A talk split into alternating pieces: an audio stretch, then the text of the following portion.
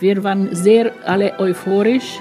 Was sie anstreben, ist eine Synthese von Kommunismus und Freiheit. Wir haben immer gedacht, das wird jetzt immer besser und immer besser. Am 20. August 1968 gegen 23 Uhr überschritten die Einheiten der Sowjetunion, der Polnischen Volksrepublik, der Deutschen Demokratischen Republik, der Volksrepublik Ungarn und der Volksrepublik Bulgarien die Grenze der tschechoslowakischen sozialistischen Republik. Wie die Panzer durch, die sind die ganze Nacht gefahren. Und das war schon sehr beängstigend. Glaubt uns, mit bloßen Händen kann man nicht gegen Panzer angehen. Seid verständig. Warum seid ihr zu uns gekommen? Schießt nicht auf unsere Kinder. Und wir waren tatsächlich so naiv, dass wir gedacht haben, dass die Welt das nicht lässt, dass man uns nicht im Stich lässt. Wir hoffen, dass unser Land nicht untergeht. Dieses Land gehört uns. Es wird wieder erstehen.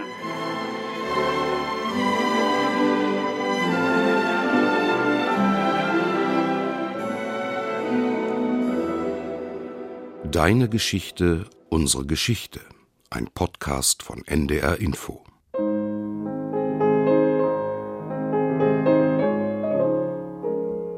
Deine Geschichte erzählt dein Leben. Unsere Geschichte erzählt von unser aller Leben. Ich habe mit Zeitzeugen gesprochen. Ich habe in den Tonarchiven recherchiert. Deine Geschichte. Unsere Geschichte.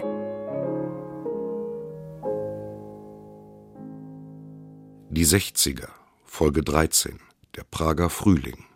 Willkommen zu unserem Geschichtspodcast mit Ulrike Bosse und mit Katharina Kaufmann.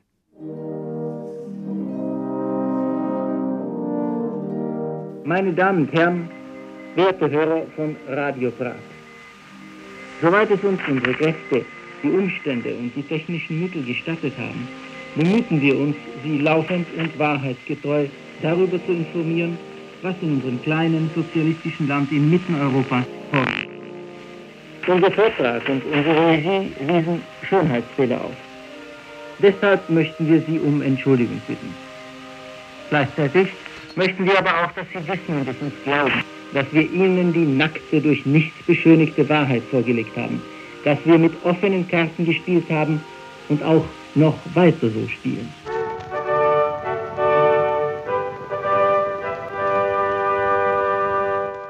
Das freie Radio verabschiedet sich. Die Zeit des unzensierten offenen Wortes ist beendet, die Hoffnung auf einen Sozialismus mit menschlichem Antlitz, den der politische Frühling in der Tschechoslowakei hatte aufblühen lassen, erfriert im eisigen Wind der sowjetischen Machtdemonstration. Die frischen Triebe der Demokratie im sozialistischen Lager werden niedergewalzt von den Panzern der Bruderarmeen. Im Westen ist das Jahr 1968, trotz aller Auseinandersetzungen, rückblickend eine Wegmarke zu mehr Freiheit und Demokratie. Im Ostblock wurde Prag 68 zur Chiffre für Unfreiheit und den diktatorischen Zugriff der Sowjetunion auf die Staaten in ihrem Machtbereich.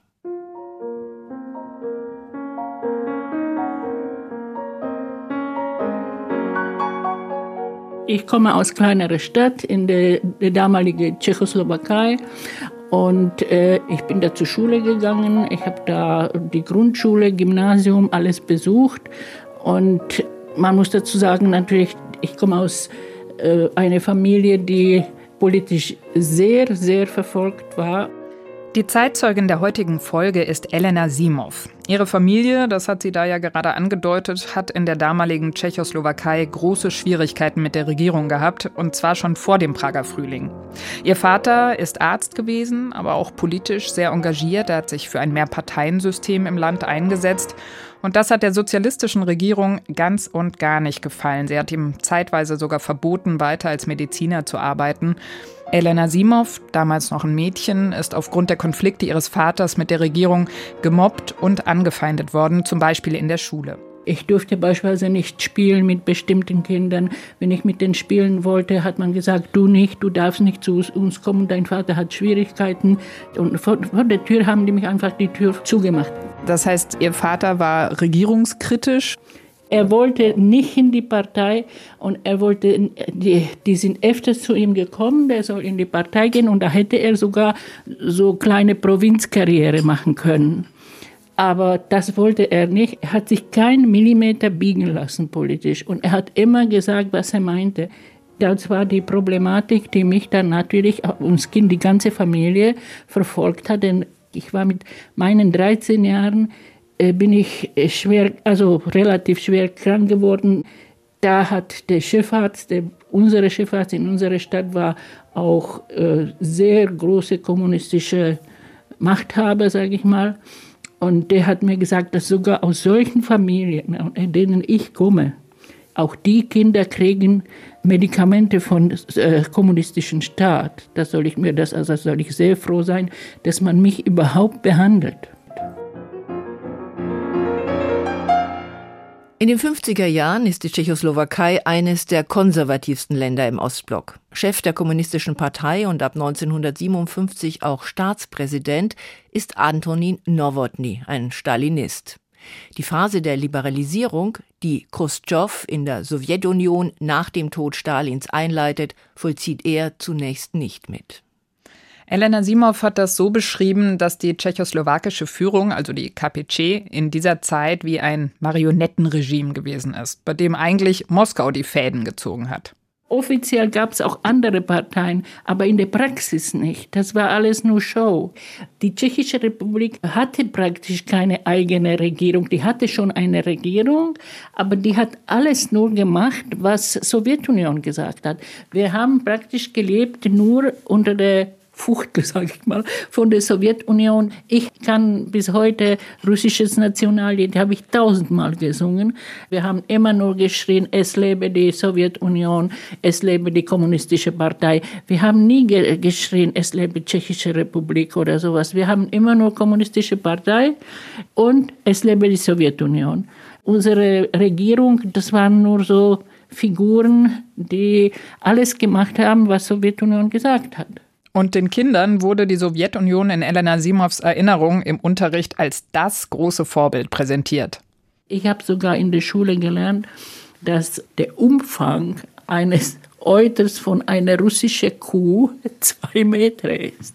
Das habe ich in der Schule gelernt. Bei uns war alles immer, immer war das Russische das Allerbeste.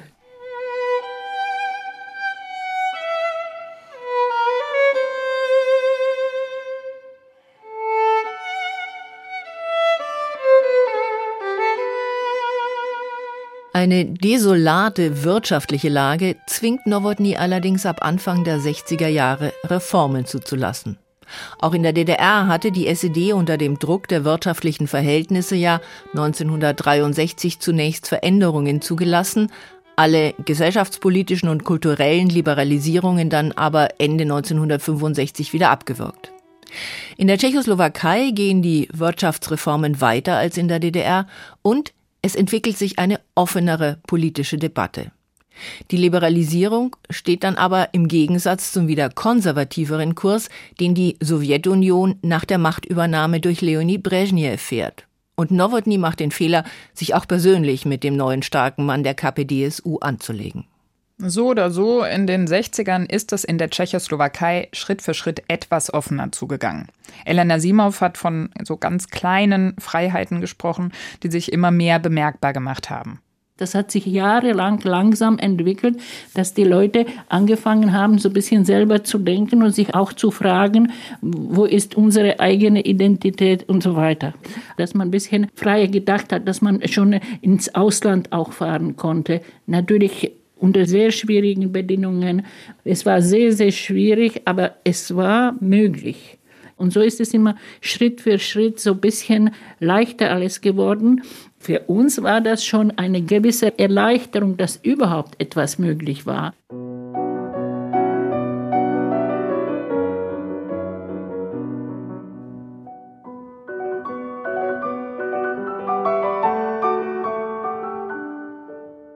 Die Liberalisierungen in der CSSR gingen also weiter als in der DDR. In der Podcast-Folge über das Kahlschlagplenum der SED 1965 haben wir ja auch gehört, dass Schriftsteller und Filmemacher, die in der DDR nicht mehr nach ihren Vorstellungen arbeiten konnten, nach Prag gegangen sind. Auch in der Tschechoslowakei versucht Nowotny und versuchen konservative Kräfte in der kommunistischen Partei an einem gewissen Punkt die Entwicklung zu stoppen. Es gelingt ihnen aber nur ganz kurz. Am 5. Januar 1968 wird Nowotny als erster Parteisekretär der KPC durch Alexander Dubček ersetzt, den Chef der KP im slowakischen Landesteil, der zum Reformflügel der Partei gehört. Ende März wird Ludwig Svoboda anstelle von Nowotny zum Staatspräsidenten gewählt. Und Elena Simov hat mir erzählt, wie sich dann dieses Gefühl der Freiheit im Land ausgeweitet hat. Und das war mit einer großen Euphorie der Menschen verbunden dass die Leute mehr Rechte hatten, dass sich das Land ein bisschen auch geöffnet hat in den Schulen, dass man auch über kritische Schriftsteller beispielsweise, dass man die nur erwähnt hat. Wir haben vorher nur gelernt, Pavlik Morozov und wie der Stahl gehärtet wurde, Ivan Ostrovsky, das sind erzkommunistische Bücher. In Prag hatten wir plötzlich neue Zeitungen, wo auch ein bisschen kritische Artikel drin standen. Ja, und was damals möglich war, das zeigt zum Beispiel eine Live-Sendung im Rahmen der Reihe Ein Abend für junge Hörer, zu der Jugendliche ins Funkhaus Hamburg kommen konnten. Am 15. Oktober 1967 wurde die Sendung in Zusammenarbeit mit Radio Prag realisiert, mit Live-Elementen über den eisernen Vorhang hinweg. Ja, jetzt spricht tatsächlich Prag. Hören Sie mich bitte? Ja, wir hören Sie Praha, sehr gut. Wie wir hier sagen, wir sind in einem unauffälligen Haus auf der Nationalstraße in der Nähe vom Wenzelsplatz und dem Altstädter Ring im Herzen der goldenen Stadt Prag. Also im Herzen, das habe ich nicht ganz exakt gesagt, wir sind in einem Keller, der Reduta heißt und der in den letzten Jahren als Treffpunkt junger Jazz- und moderner Literaturliebhaber gilt. Hier begann auch äh, der in der Bundesrepublik gut bekannt. Eine halbe Stunde bleibt man gemeinsam auf Sendung mit Live-Musik aus Prag und Hamburg, einem Live-Gespräch zwischen Vertretern von Jugendorganisationen hier wie dort und mit Stimmen von Jugendlichen, die Reporter aus dem jeweils anderen Land vorher eingesammelt hatten. Darunter ist ein junger Mann, der eines der wichtigsten Kennzeichen jener Zeit hervorhebt, im Herbst 1967, also noch bevor Alexander Dubček an die Macht kommt. Ich glaube, dass die Freiheit des Wortes sehr gut in der Tschechoslowakei ist. Es war nicht immer so gut, vor einigen Jahren war es weit schlechter, aber heutzutage ist es ganz gut.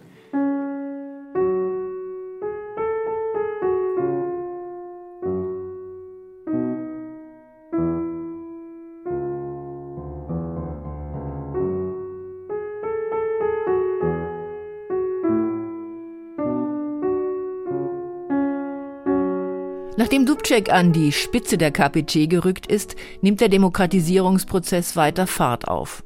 Literaten und Intellektuelle entwickeln Ideen, es gibt Debatten zwischen Konservativen und Reformern, zu Kongressen an den Universitäten reisen auch Studentenführer aus dem Westen an. Worum es geht, beschreibt Ernst Fischer, ein aus Böhmen stammender österreichischer Kommunist, der in Westdeutschland damals ein von vielen Medien gefragter Gesprächspartner war, im März 1968 so. Die Schwierigkeiten sind enorm. Aber die tschechoslowakischen Kommunisten, die das wohlerwogene Wagnis auf sich nehmen, sind nicht nur tapfer, sondern auch besonnen.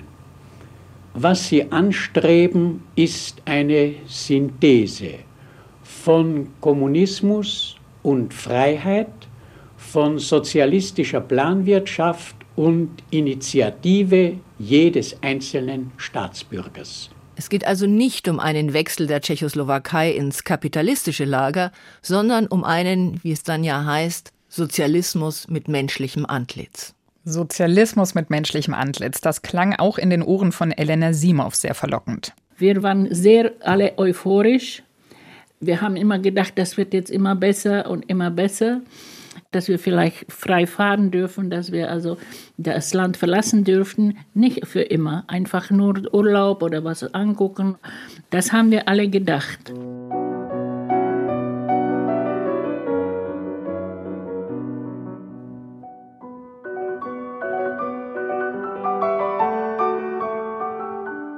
Die Sowjetunion lässt Dubček und seine Leute zunächst gewähren.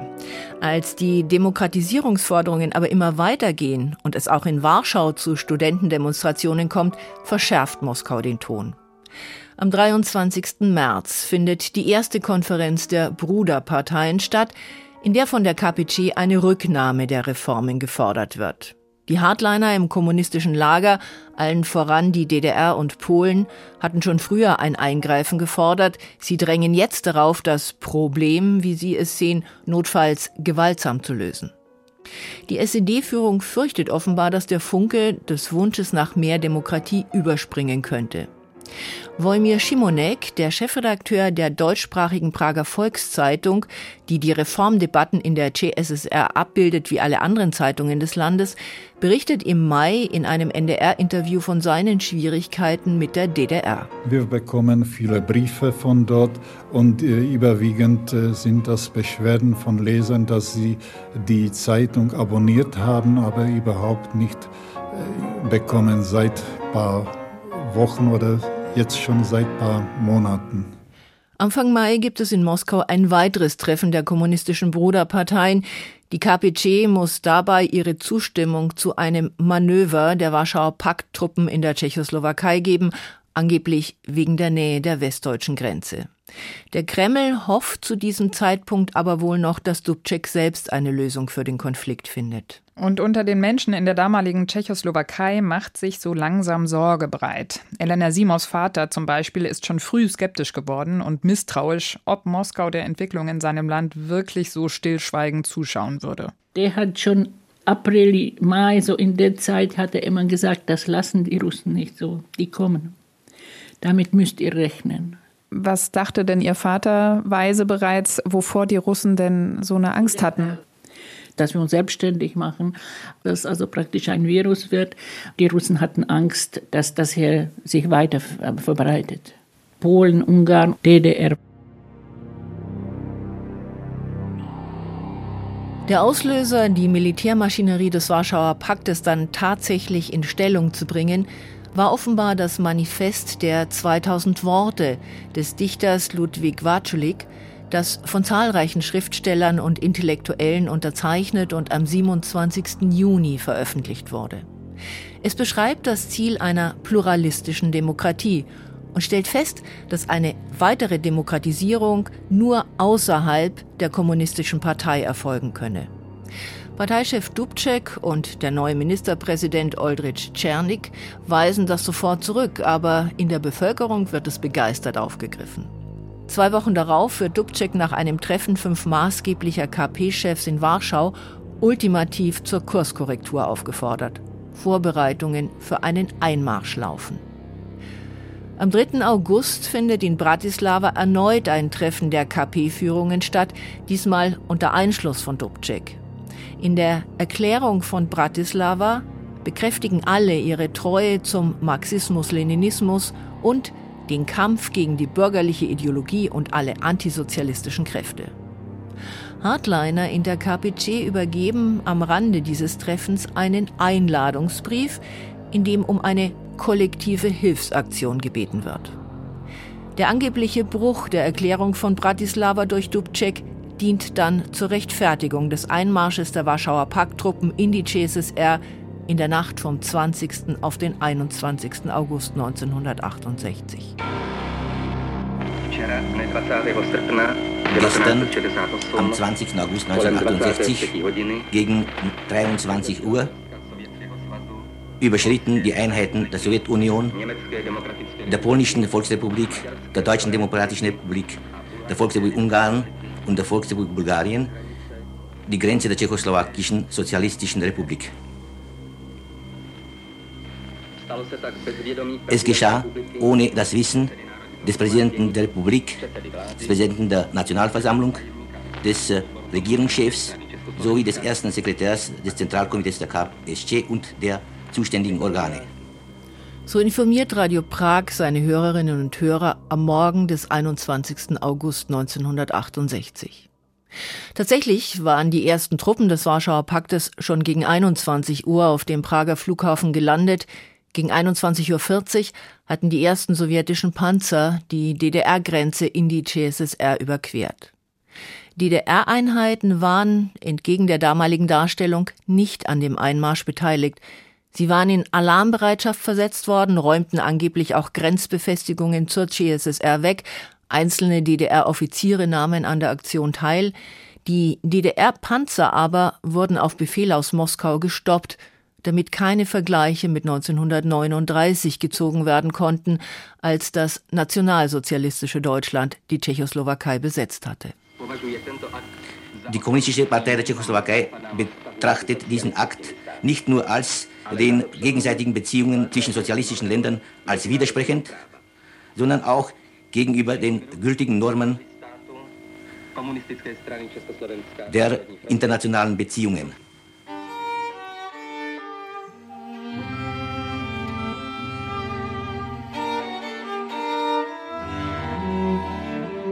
Elena Simov befindet sich zu diesem Zeitpunkt nicht in Prag, sondern auf dem Land und erfährt erst mit ein paar Stunden Verzögerung, was passiert ist.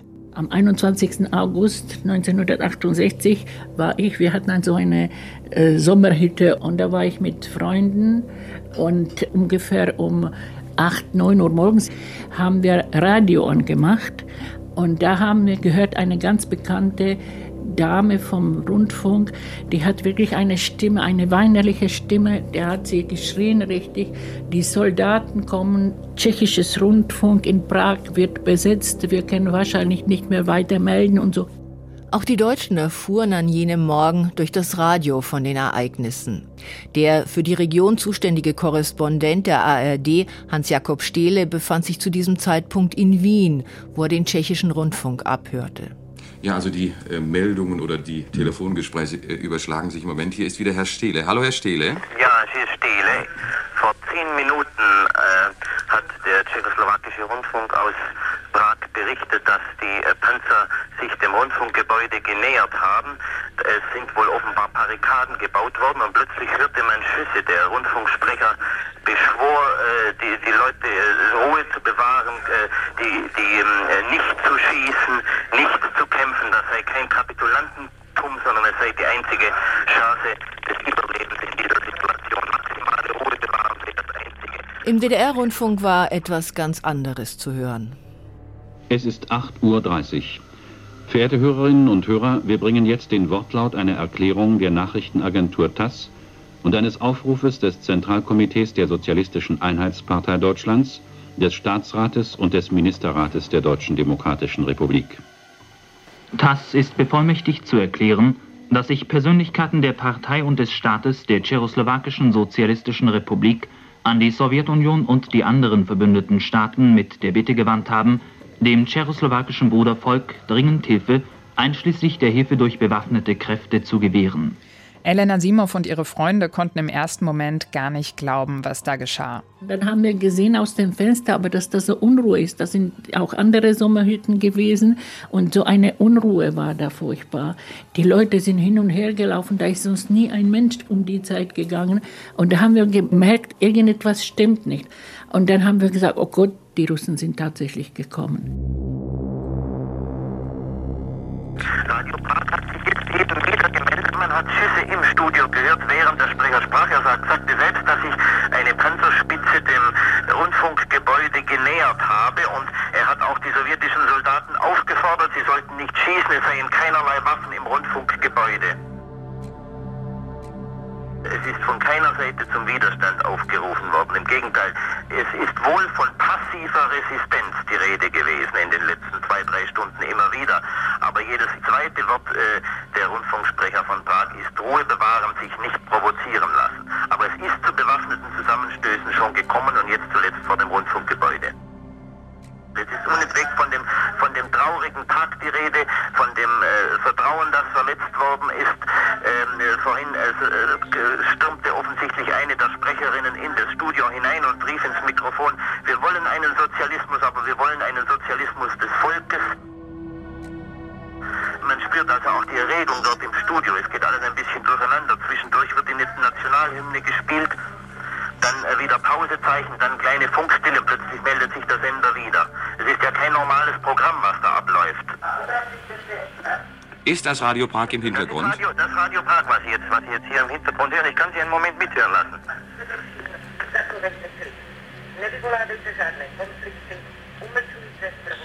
Haben Sie selbst gehört, äh, bewahrt Ruhe, äh, provoziert keine Konflikte. Das war eben, was gesagt wurde. Während Hans-Jakob Stehle aus Wien berichtet, hört auch der ARD-Korrespondent Gustav Schaluppa in Belgrad den tschechischen Rundfunk ab. Im Augenblick meldet sich wieder Prag. Unternehmen Sie bitte nichts, bewahren Sie Ruhe. Es ist die einzige Möglichkeit, um die Situation zu ertragen. Russische Truppen kommen gerade ins Haus. Barrikaden sind errichtet worden am Wenzelsplatz und in der Weingartenstraße. Das ist die Straße, die zum Rundfunk führt.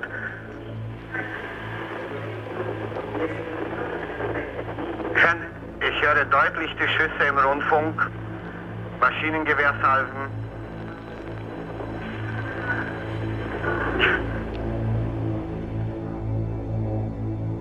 Noch einmal meldet sich jetzt der Sprecher von Radio Prag. Jeder Widerstand ist sinnlos. Unsere einzige Chance ist passiver Widerstand und neue Formen des Widerstandes äh, zu finden. Wir hoffen, dass unser Land nicht untergeht. Dieses Land gehört uns. Es wird wieder erstehen. Eben schweigt Radio Prag. Es waren die letzten Worte des Sprechers, der gesagt hat, ich glaube, es sind unsere letzten Worte. Sie hören Schüsse, Maschinengewehrsalven, Rufe in der Menge, die rufen Dubček, Dubček, Geschütze greifen ein. Die aufgeregte Stimme einer Sprecherin, wir wollen Sozialismus, aber einen menschlichen Sozialismus. Dann die letzten Worte des Sprechers, die Wahrheit siegt und die Hymne ist erklungen.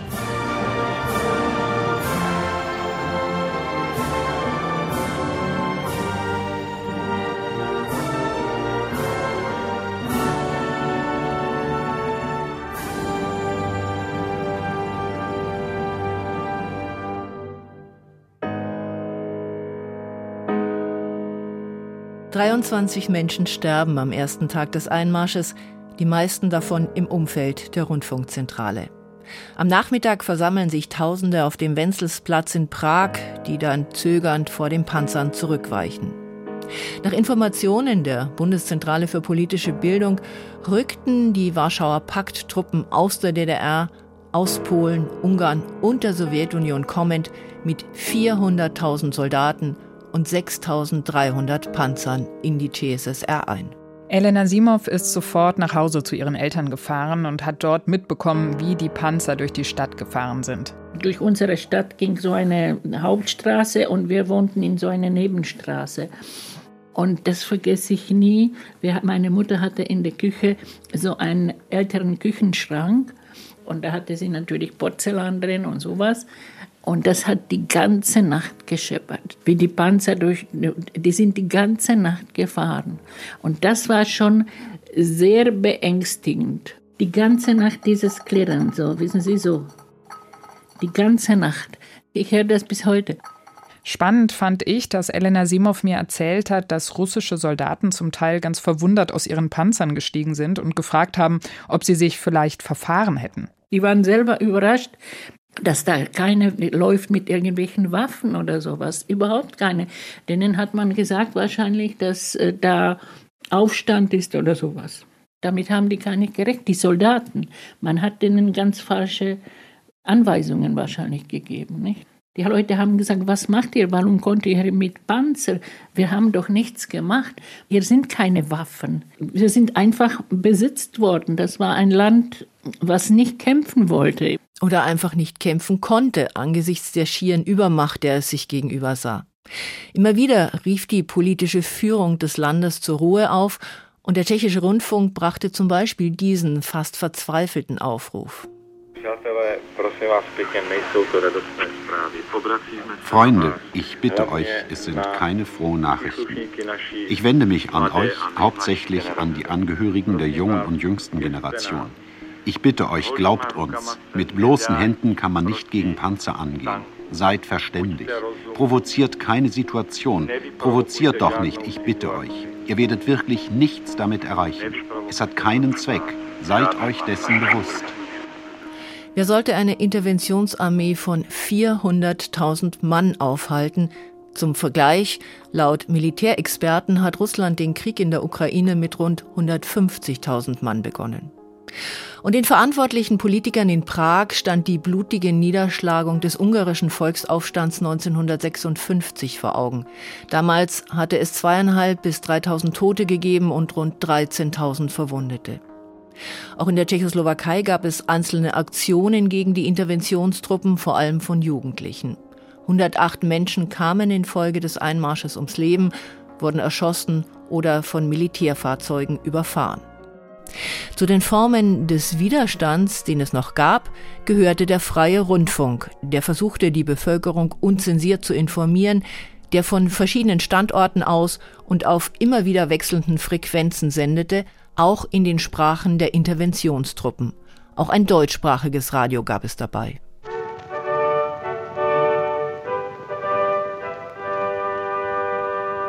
Hier ist der legale tschechoslowakische Rundfunk. Meine Damen und Herren, wir senden auf den Kurzwellen 14 Meter, 31,5 Meter, 48,4 Meter. Wir teilen euch mit. Bis zu vorgestrigen Tag lebten wir in Ruhe und Frieden. Das ganze Land baute mit einer unerhörten Einheit seinen sozialistischen Staat auf. Warum seid ihr zu uns gekommen?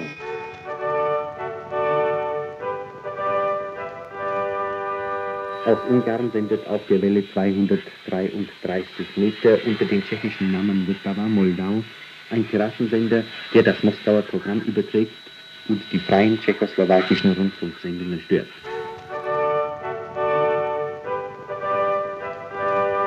Überall in Prag an jedem Haus, in den Schaufenstern, an den Brücken, Denkmälern sind russische Aufschriften. Okkupanten geht nach Hause.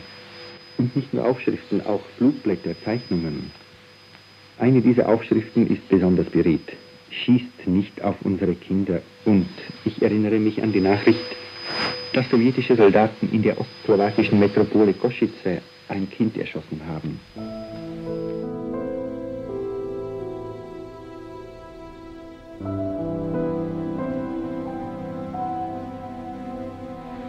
Wenn man durch das traurige, aber würdige Prag geht und in die finsteren, aber entschlossenen Gesichter der Menschen blickt, wenn man Leuten mit der Trikolore auf der Brust und tschechoslowakischen Staatsfahnen in den Händen begegnet, Frauen, Kindern und auch erwachsenen Männern mit bitteren Tränen in den Augen, dann hat man die Gewissheit, dass wir uns nicht ergeben. Nein, aufgeben werden wir nicht.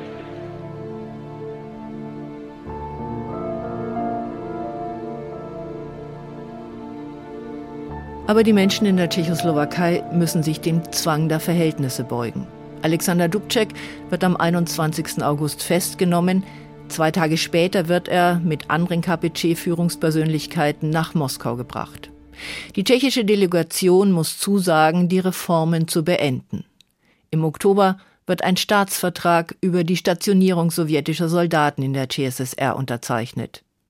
Leonid Brezhnev rechtfertigt den Einmarsch in der CSSR nachträglich, indem er einen prinzipiellen Interventionsanspruch der Sowjetunion formuliert, sollte in einem der Warschauer Paktstaaten durch die politische Entwicklung eine Gefährdung des Sozialismus vorliegen. Diese Brezhnev-Doktrin galt bis 1988. In Elena Simows Erinnerung sind in der Folge der Niederschlagung des Prager Frühlings etliche Menschen aus dem Land geflohen. Mein Vater ist gekommen, die sind weg. Die sind auch weggelaufen, die Familie ist auch weggelaufen. Zu dem Zeitpunkt war die Grenze noch relativ offen. Aber das kam zu dem Zeitpunkt an sich für uns nicht in Frage, weil mein Vater, er würde nicht einfach so weglaufen ohne weiteres. Sie hat auch erzählt, dass es zunächst noch Widerstand gegeben hat. In Prag hat sich ein Jan Palach hieß er, das war ein Student, der hat sich selbst verbrannt und dann war in Prag eine ganz große Beerdigung. Das war praktisch eine, die Beerdigung, das war eine Demonstration. Die Selbstverbrennung von Jan Palach war am 16. Januar 1969. Er hatte auch noch Nachahmer und antisowjetische Demonstrationen gab es noch bis zum Frühjahr 1969. Im April 1969 wird Dubček dann aber endgültig entmachtet und sein Nachfolger Gustav Husak erstickt den Widerstandsgeist durch repressive Maßnahmen. Als es zum Jahrestag der Invasion am 21. August 1969 wieder zu Demonstrationen kommt, lässt Husak tschechische Truppen gegen die Bevölkerung vorgehen. Was am schlimmsten war, wie man beobachtet hat, wie sich die Leute wieder angepasst haben. Entweder sind die weggelaufen oder haben sich angepasst. Und da haben sie plötzlich gesehen, wie die sich wieder drehen, was man auch irgendwo verstehen kann. Ist dann also dieser, dieser Esprit und dieser, dieser Protestwillen dann peu à peu veräppt, weil die Leute sich eben entweder angepasst haben oder das Land verlassen haben? Ja, und wir waren tatsächlich so naiv, dass wir gedacht haben, dass die Welt das nicht lässt, dass man uns nicht im Stich lässt, dass, dass man das doch nicht so zugucken kann, wie das bisschen Freiheit, wie das mit so Füßen getreten wird. Erst, dass man dann begriffen hat, dass keiner kommt, dass uns keiner hilft, dann haben sich die Leute versucht anzupassen. Man musste irgendwie überleben.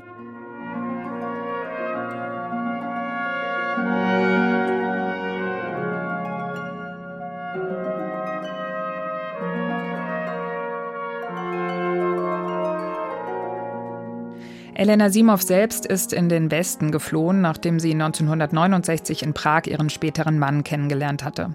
Ja, und so wie die Flucht von Ingeborg Kahl aus der DDR, von der wir in der zweiten Folge unserer 60er-Jahre-Staffel gehört haben, durch Pech gescheitert ist, ist die Flucht von Elena Simov durch Glück gelungen. Ihr Glück war nämlich, dass ihr Vater bei der Bahn gearbeitet hat. Mein Vater durfte immerhin als Arzt arbeiten bei der Bahn, als Bahnarzt. Und diese Bahn, die hatten, das ist, das war gerade der Rest noch von 68, das, das waren Reisen geplant nach äh, Italien und zwar vier Tage. Das war praktisch ein Waggon, der war an, an irgendeinen Schnellzug immer angehängt und das waren nur Angestellte von der Bahn.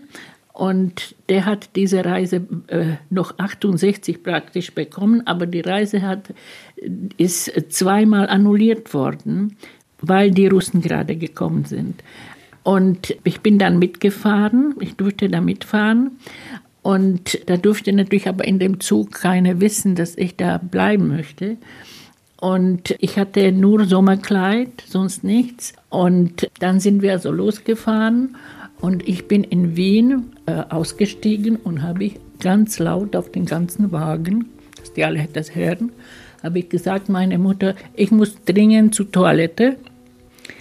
Und wir mussten uns nur angucken. Und ich bin dann raus. Und äh, ich bin nicht zurückgekommen.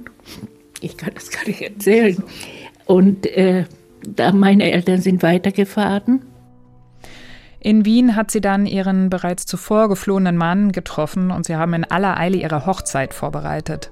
Als ihre Eltern dann auf der Rückfahrt in Wien gehalten haben, haben sie es geschafft, mit einer List an der Hochzeit teilzunehmen.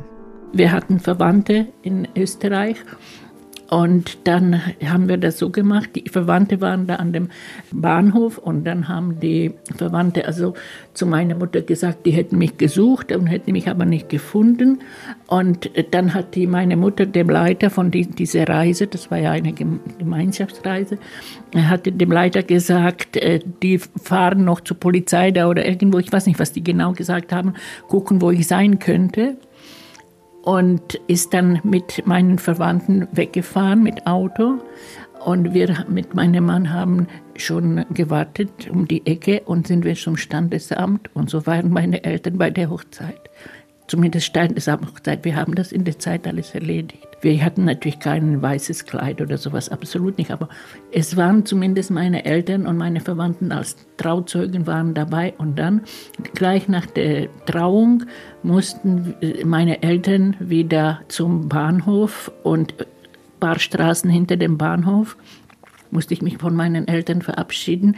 Und zu damaligen Zeitpunkt haben wir nie gewusst, ob wir uns noch mal sehen. Also es war sehr emotional, muss ich sagen. Und dann sind ihre tollen Eltern dann zu dem Zug und haben gesagt, wir haben sie nicht gefunden. Wir haben sie nicht gefunden und sind in der Tschechischen Republik dann zur Polizei, dass ich, und ich war als vermisst, ich galt als vermisst. Von Wien ist das junge Paar dann nach Deutschland gekommen, nach Bad Kreuznach zunächst. Sie mussten dort ja erstmal bei Null anfangen, hatten nicht mal Wäsche dabei bei der Flucht. Elena Simov ist es gelungen, in Deutschland dann ihr Medizinstudium zu beenden und schließlich ist sie in der Nähe von Hamburg gelandet. Sie hat dort als Ärztin gearbeitet und zu ihren Eltern konnte sie erst Monate später wieder Kontakt aufnehmen. Sie musste dabei Rücksicht nehmen auf die repressiven Verhältnisse, die in der CSSR nach dem Ende des Prager Frühlings geherrscht haben und konnte zum Beispiel mit ihrer Mutter am Telefon nicht frei sprechen, weswegen sogenannte Bohnensuppengespräche erfunden wurden. Wir haben mit meiner Mutter so eine Vereinbarung, dass wir immer so Bohnensuppe gekocht haben. Und ich habe ihr immer gesagt, was, was, hast du da reingemacht in die Suppe? Und da habe ich gesagt, ich habe das reingemacht und das rein, was da nicht hingehört hat. Da hat meine Mutter gewusst, irgendetwas stimmt nicht, die hat ein bisschen Probleme. Und da, da habe ich gesagt, du, diesmal ist die Bohnensuppe so gut gewesen, ich war so froh, dann wusste sie, dass sich das wieder alles repariert hat. Also, und da haben wir, wir zwei uns praktisch unterhalten können. Da wusste meine Mutter, das war das Einzige, was ich mich irgendwie so anvertrauen konnte oder sowas, weil das ständig jemand, da haben sie gehört,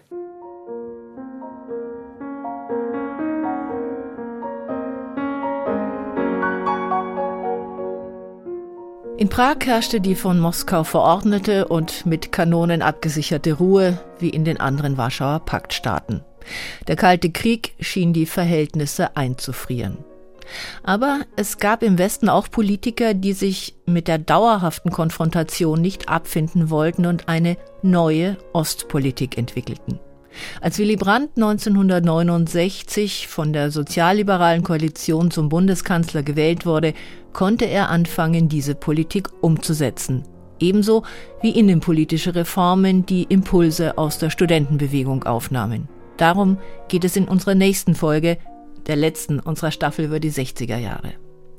Unser Zeitzeuge ist dann Günther Neugebauer aus Rendsburg in Schleswig-Holstein. Der ist in dem Jahr der Wahl von Willy Brandt Mitglied in der SPD geworden.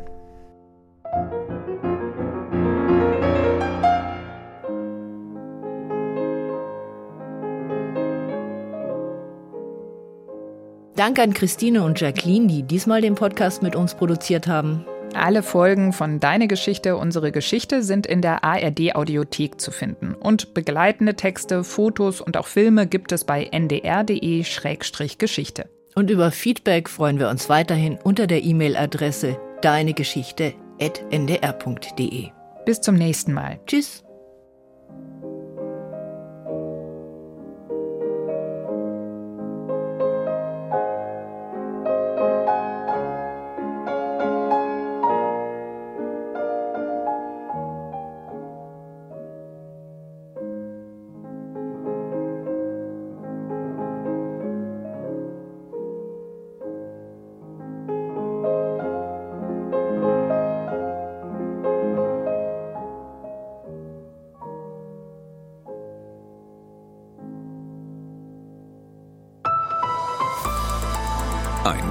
Podcast von NDR Info.